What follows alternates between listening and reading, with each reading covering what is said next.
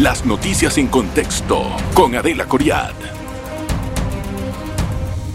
Me da muchísimo gusto saludarlos, bienvenidos. Hoy vamos a analizar en contexto un poquito más el tema de las relaciones de Nicaragua con Panamá, la situación del asilo del señor expresidente Ricardo Martinelli, candidato presidencial para las próximas elecciones generales, y la forma en que eh, se debe de aplicar, en dado caso, la inhabilitación una vez que la condena esté en firme.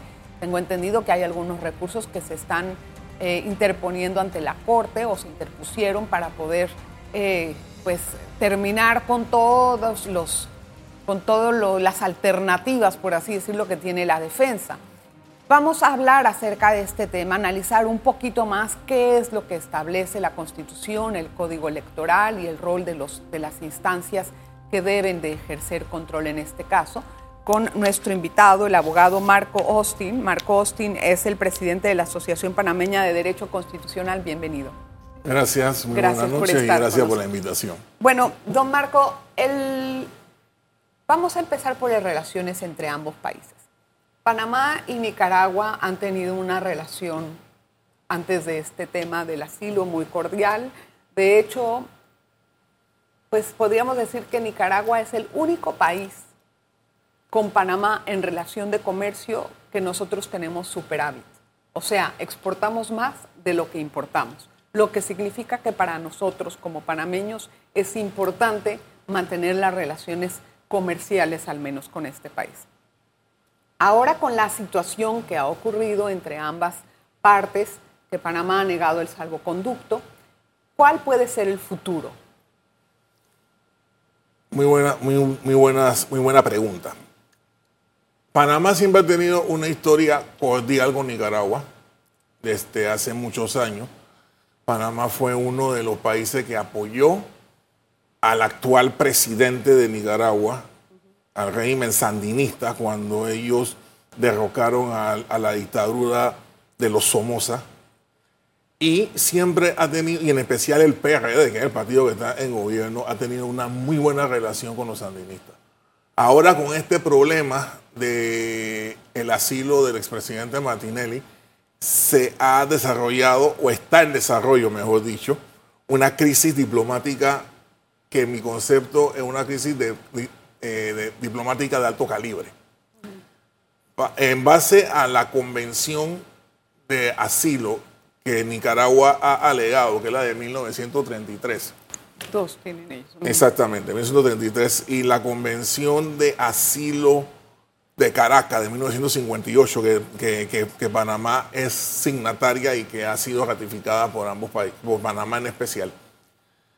Ahora Nicaragua le da el asilo al expresidente Martinelli alegando que la situación por, lo, el cual él tuvo que entrar a la embajada es por una, por una persecución política y por la comisión de delitos políticos. Porque una de las cosas que la, que la convención dice es que el Estado asilante, en este caso Nicaragua, es el que califica el hecho por el cual la persona entra a su, a su territorio, porque eh, la embajada por la ficción jurídica que existe en base a la Convención de Viena de 1969, eso es territorio nicaragüense.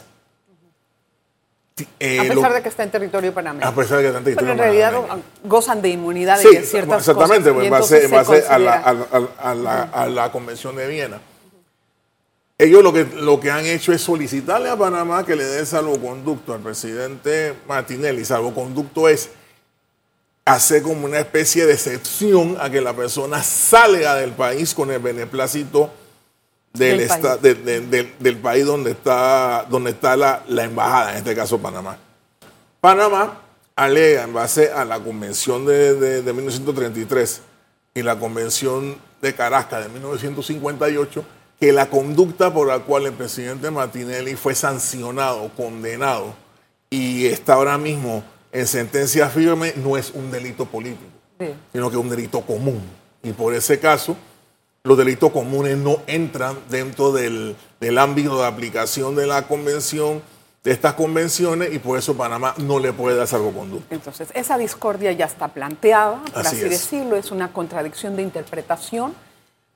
¿Qué prima? ¿Lo que dice el Estado asilante o lo que dice el Estado que reclama? No, el Estado asilante ha dicho, para mí este es un delito político, este señor está en mi territorio y él quiere ir a Managua. ¿Qué pasa ahora? O sea, ¿cuánto tiempo va a estar ahí? Bueno, ahora- Si ya le negaron el salvoconducto. ¿Se puede Ahora, en este caso, Nicaragua puede insistir a través de, de- de notas diplomáticas, insistir a Panamá de que por favor denos el salvoconducto para que él salga, nosotros garantizamos su seguridad. Panamá puede, va a decir que no, porque es un delito común y en este caso esto traería como consecuencia que cualquier persona que meta un delito común se asile en una embajada y en este caso la persona se pide salvoconducto para que salga. Y eso viola la convención. Entonces vamos a tener esa En este situación. caso había ¿Cuánto esa tiempo? tirante y tendríamos que ir en este caso al- al- a los tribunales internacionales para entonces dirimir cuál Estado está en razón y cuál no. En ¿Cómo este cuál- caso sería ¿Cuál tribunal internacional? en este caso sería la convención de la el tribunal de la Haya. Habría que en este caso solicitar una audiencia especial para que todos los países puedan resolver su controversia. Acuérdense que Nicaragua ya no pertenece a la OEA. Así es. Entonces, como Entonces, Nicaragua no pertenece a la OEA, Panamá tampoco puede solicitar como una especie de arbitraje o mediación ante este conclave Claro. para poder buscar la manera de solucionar esto. Bien, pero eso va a tomar muchísimo tiempo. Desgraciadamente así es. Va a tomar tiempo y... Y no va a ayudarnos para resolver la incertidumbre que tenemos antes de las elecciones. Así es. Mi- en mi opinión es que ahora mismo hay una, hay un, no sé si llamarlo vacío o hay una situación de tirantez que va a ocurrir en este tiempo. Porque yo estoy seguro que Panamá no le va a dar salvoconducto. Porque eso va a crear un precedente funesto para la administración de justicia. Tú vas a tener que entonces una persona que ha sido condenada y que Puede ha ser sido... un precedente. Exactamente, y, y- y el gobierno no va a permitir eso. Bueno, vamos a hacer la pausa y seguimos analizando algunos otros temas sobre este eh, respecto. Vamos a tener, eh, pues seguramente, mucho de qué hablar en los próximos meses con respecto al tema. Gracias por continuar en sintonía. Hoy conversamos con el abogado Marco Austin, el expresidente de la Asociación de Panameña del Derecho Constitucional. Pero usted cree que eso llegue al punto de romper relaciones? Ojalá que no, Eh, porque ojalá que eso no, porque Panamá y Nicaragua han tenido una historia de, de estar juntos como países.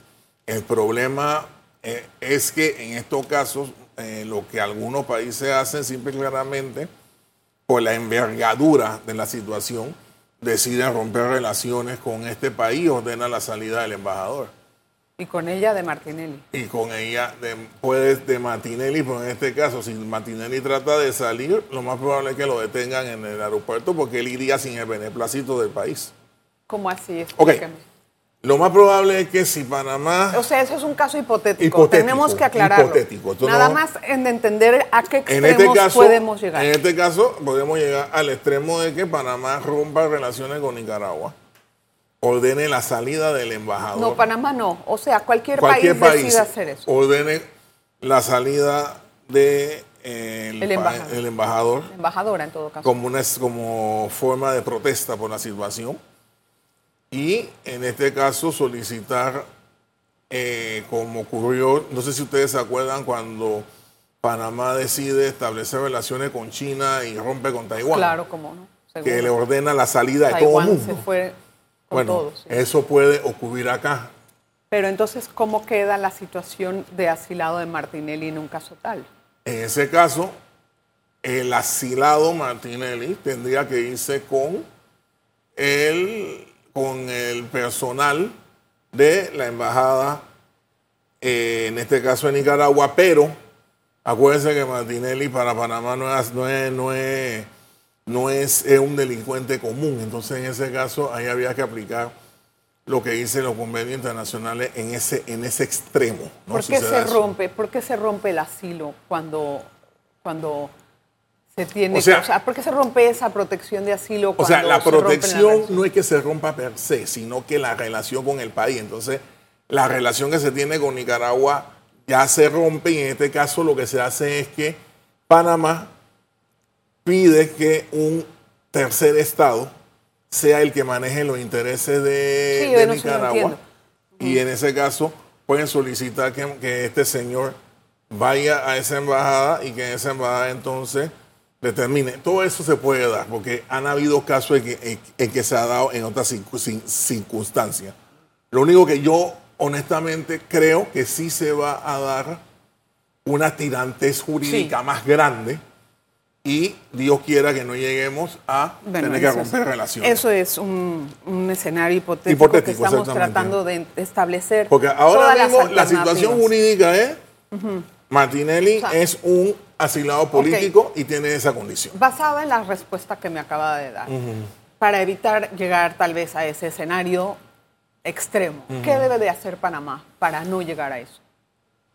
Buena pregunta. En Panamá lo que debe hacer es buscar, en este caso, la mediación de algún organismo internacional donde esté Nicaragua también y ver la manera de poder dilucidar esto sin tener que llegar a Esa, ese esta- extremo. exactamente. Ahora, eh, ¿qué, mm, qué- qué- o sea, en, en- en cuanto al asilo, a los convenios de asilo, usted que los conoce mejor que yo, el país que está, el, el país, por ejemplo, Panamá, ¿tiene la obligación de dar el salvoconducto según el convenio de los, del no, asilo? en mi opinión no. No. No está obligado a darlo. En otras, otras Porque para, nos- hipótesis para, dicen para, que sí. para, bueno, bueno eh, yo, te, yo te puedo hablar de lo que dice el, los convenios. Sí, ¿qué dice? el Estado asilante es el que califica la conducta, pero el Estado requirente, en este caso Panamá, es el que determina si, esa, si ese asilo se- Cabe es- en la eh, cabe en la, en, en la interpretación que se da con respecto a salvoconducto. Entonces- porque básicamente lo que Panamá tiene que decir es si te vas o no te vas. Bien. Ya. ¿Cuándo queda la sentencia en firme de- el- del caso New Business? Cuando metan la revisión de la no, No, admisión. la revisión ¿Cuándo no. queda eso en ya firme? la sentencia, mi concepto está en firme, porque el recurso de casación que fue negado era la, la último recurso que quedaba para poder suspender los efectos de la misma. Ya la, la- la sentencia se negó el recurso y en este caso entonces ya el- la Corte Suprema de Justicia envió al juzgado liquidador el expediente para que el juzgado liquidador tome la medida pertinente para efecto de su cumplimiento. El hecho de meter un recurso de revisión. No lleva- suspende la, la- la- la ejecución de la sentencia. Y entonces traslada el expediente a la corte. No, ya la Corte lo trasladó al juzgado liquidador. ahí se queda? Y ahí se queda, entonces el juzgado liquidado tiene que tomar la medida para que se cumpla la sentencia. En este caso, enviar los oficios respectivos y enviar entonces el expediente al sistema penal acusatorio. Eso que mucha gente no, no, no, no, no está diciendo lo que debe hacer, lo, lo- lo que se da. El expediente va al sistema penal acusatorio ante un juez de cumplimiento para que este juez determine en una audiencia con los cinco eh, eh, sentenciados, porque no solamente fue Martinelli, Sí, fueron cuatro correcto, personas más. Los cinco sentenciados para ver a qué centro de, de cumplimiento, a, a qué centro penitenciario iría. Ok, la pregunta es, eh, ¿este caso se hizo bajo el sistema mixto o el acusatorio? El mixto, pero para efecto de la ejecución ya la Corte ha dicho en varios fallos que tenía que irse al mixto para efecto de poder eh, darse... ¿Al mixto o al, o al- Perdón, al, al acusatorio. El- eh, ¿Ellos deben de girar una boleta de, de- de captura? Sí, señora. Tienen que ¿Y a dónde lo van a ir a capturar? ¿A la embajada? Es que esa es la pregunta. O sea, ahora eh, tienen que ¿Para qué una, girar bol- una boleta de, de captura? Quiero entender. el Ok, la boleta de captura es para poder aprender al, al, al condenado y llevarlo entonces al sistema penal acusatorio ante el juez respectivo para determinar a qué centro de reclusión va y si él cumple con lo- o ellos cumplen con los requerimientos O para sea, el centro eso de es como una, como una alternativa que tiene Panamá para poder hacer cumplir la sentencia, en dado caso Sí. de que él salga de la embajada, porque no encuentra Es que otra ese es el punto. O sea, si sale de la embajada, automáticamente, si existe esa orden de, de- de captura, los policías tienen en- están en la obligación de capturarlo y presentarlo.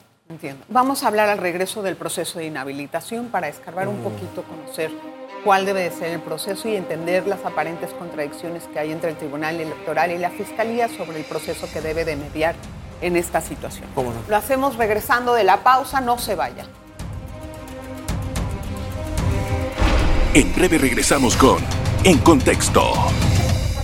Hoy analizamos muchos temas eh, con respecto al proceso, eh, no tanto electoral, sino también la situación de asilo que eh, encierra todo este procedimiento para llegar al 5 de mayo. Y hay incertidumbre, hay un poco de contradicción en las interpretaciones Así es. de cómo se empieza este proceso de inhabilitación. Eh, voy a decirle que yo me pasé revisando un poquito el código, no soy experta en el tema, el código electoral, y me pude percatar que así es el procedimiento, ¿no? Que va primero a un juzgado administrativo y después se apela y llega después al tribunal de, de los magistrados. Eso es lo que dice el código. Y entonces lo que yo entiendo que está pasando es que el magistrado está haciendo caso a lo que le dicta su código. Sin embargo, la Fiscalía Electoral dice, no, yo no tengo por qué meter ningún tipo de demanda porque está tácito. En el artículo 180 de la Constitución dice que el señor no puede ser candidato porque está condenado a más de cinco años. ¿Qué pasa ahora con, esta, con estas posiciones Yo distintas? opino igual que el fiscal electoral. Eh, la inhabilitación, en mi concepto, opera de pleno derecho. Al momento que se dio, la, la- la sentencia se queda ejecutoria, la sentencia del, De lo que hablamos. del órgano judicial.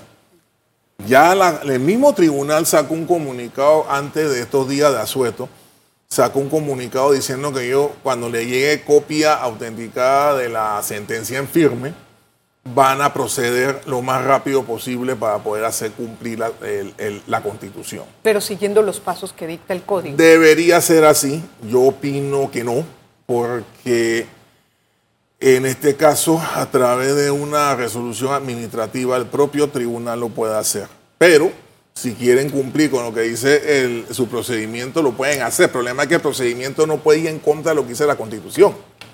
Y la constitución es clara en el 180. Hay otra cosa importante. ¿Cómo va a notificar el Tribunal Electoral? a? Exactamente. ¿Cómo lo va a notificar? Exactamente. Entonces, por esa razón, yo soy de la tesis que el Tribunal Electoral puede, los magistrados en sala de acuerdos, puede en este caso tomar la decisión que en base, claro, cuando le llegue a ellos eh, copia autenticada de la sentencia, porque ellos, ellos no lo pueden hacer de oficio. En este caso, cuando llegue copia autenticada de la sentencia en sala de acuerdo, los magistrados pueden tomar esa decisión. Porque este es un caso muy distinto a las Sí, ok. inhaba- Y inhabilitaciones esa- que establece el código, el, el código electoral. Esa decisión, ¿cómo la comunican? Eh, en este caso, la decisión se comunicaría a través de, de un edicto, porque se sabe que este señor está fuera de la circunscripción para poder notificarlo pero- personalmente. Ok, entonces, ¿y eso va conforme al proceso de notificaciones que dicta el Código Electoral? En el código electoral te habla de las notificaciones, eh, hay notificaciones personales y por edicto. En Esa este es personal, por ah, una- esta es por un personal, caso exactamente, es personal. de en este caso, entonces, habría que cumplir supletoriamente lo que dice el Código Judicial. El Código Judicial sí te habla de los intentos de notificación y en este caso, cuando a la persona no se le puede notificar, eh, eh, establecer un edicto para que este edicto sirva para no- notificar a las partes. Es- Ok, está cambiando ahora de, de terreno. Está hablando del Código Judicial cuando este es un caso electoral. Sí, pero eh, la propia norma establece que en los casos en que existan vacíos en el Código Electoral, se aplica supletoriamente el Código Judicial. Pero no existe un vacío. El Código Electoral explica el procedimiento. En mi concepto sí lo hay, porque este caso la inhabilitación no es como las, las normales que tú presentas. Ejemplo, eh, que la persona no cumple con la edad, que la persona no, no es residente de... Sí, las generales, las generales. que O sea, no- En este caso no es así, en este caso es por un mandato constitucional. Y como es un mandato constitucional, eh, la Fiscalía Electoral lo que está diciendo es, bueno, yo no puedo intervenir aquí porque ya existe una sentencia ejecutoriada y una norma constitucional que yo no puedo ir en contra. Entonces allí los magistrados tendrían que en este caso, eh, en sala de acuerdos, poder entonces tomar la decisión respectiva. Y si vamos al terreno judicial, que me estaba usted explicando antes, ¿cuál sería la forma de notificarlo? La forma de notificarlo sería a través de intento de notificación, las veces que establece el código, y Tres. después de ahí eh, la publicación en un edicto por un periodo de tiempo para que surta los efectos de la notificación. ¿Cuánto tiempo toma ese procedimiento? En este caso, como él está fuera de la circunscripción nacional, Sí. allí puede cumplir en lo que dice el código, que puede ser hasta 40 días, eh, 40 días hábiles. Así no da tiempo tampoco, sí da tiempo. Bueno, eh, bueno ¿Cómo, ¿Cómo sería ese procedimiento de 40 días hábiles? O sea, va un personero al lugar a donde está sí, pero y se le dice, pero si no es la dirección a donde estaba en el no, en expediente. este caso tendrían que ir a la, a la dirección donde está en el expediente al momento. Pero ahí no que- está. Bueno, Entonces- igual hay que cumplir con el procedimiento. Es que se da cuenta que todo lleva al mismo camino. La dirección que se puso en el Tribunal Electoral, igualmente en el Código Judicial, no concuerda con la permanencia que tiene ahora el señor Martinelli. Entonces, ¿cuál va a ser el proceso para decirle a él, señor, usted no va? Eso a mí me En queda mi- la duda. En mi, en mi concepto, tendría que ser a través de la notificación, de notificación y hacerlo a través de un, de, de un edicto emplazatorio, que se puede publicar en un periódico y surte los efectos de la notificación. Después de los tres intentos del Código Exactamente. Judicial. ¿Cuál debe de ser el rol ahorita del Tribunal Electoral en este tema que Eh, genera mucho debate? En este tema, el rol del Tribunal Electoral debe ser cumplir con la Constitución. Tiene que cumplir con la, con la O sea, Constitución. usted dice que de hecho ellos mismos, sin respetar el- el- lo que han dicho, Bueno, declaren lo que dice la Constitución. Yo sé que la Constitución es superior a un código, ¿no? Sí, ahí, ahí la no- constitución nadie es, puede es la norma principal. Bien. Allí en ese caso lo que hay que hacer es, ellos tienen facultad, ellos tienen facultad para establecer procedimientos regulatorios dentro del sistema electoral. Ellos lo tienen. Entonces allí el- lo- los tres magistrados en sala de acuerdo, por eso lo dije, tiene que ser un- en una reunión de los tres para establecer el procedimiento en este caso, tal como lo dijo en su último, en su última nota que, que- que- que Sí. sacaron al público. ¿Qué debe de haber para que los ciudadanos, los electores, ¿no? podamos confiar en que los procedimientos que se están haciendo vayan de acuerdo con la norma y después no existan este tipo de reclamos que pongan a dudar el proceso electoral? Digo, ya con esto que pasó, eh, se puede indicar que existe una, va a existir duda siempre con respecto al proceso, porque básicamente abrieron, eh, señor Martinelli metió un gol de, de- de, como dicen, De media cancha, de media cancha, por efecto de, de asilarse siendo candidato presidencial. O sea, eso es la primera Eso vez que se da en Panamá, ¿no? exactamente, es la primera No, vez que se da en yo Panamá. no sé si en el mundo también. Bueno, no sé si en el mundo, yo te puedo hablar de Panamá. Sí. Es la primera vez que en Panamá se da eso. claro, estamos escribiendo el estamos futuro, escribiendo no sabemos- exactamente. Entonces ahora lo que las autoridades deben hacer es tomar las decisiones correctas basadas en la protección del, del Estado de Derecho y en este caso de la vigencia de la Constitución. Esto está bien enredado. Está enredado, pero Esto por está lo bien menos... enredado, don Marco. Sí, la está- forma que usted me planteó, por la, la parte judicial o la parte del Tribunal Electoral, en donde ambas deben de ser notificaciones, también toma un tiempo Ese es el problema, por eso para y mí- entonces para él, mí- él- él va a quedar prácticamente habilitado para las elecciones. Bueno, yo soy de la tesis que la inhabilitación, vamos a decir que él gane, eh, vamos a decir que él gane, no va a poder asumir la presidencia porque ya él tiene un, un elemento que declara su, su elección nula. Se indulta. No. Mi ¿Quién? opinión es que él no pu- puede juramentar la presidencia en caso tal que gane porque él tiene una, eh, un, Un impedimento constitucional. constitucional de pleno derecho. Entonces, por esa razón, cualquiera puede presentar una impugnación a la, La- a la a la elección. entrega de credenciales. En caso Ah. tal, puede presentar una impugnación. Qué lío, qué lío. Exactamente. don Marco. Tenemos que tener muy claro el panorama para evitar problemas después.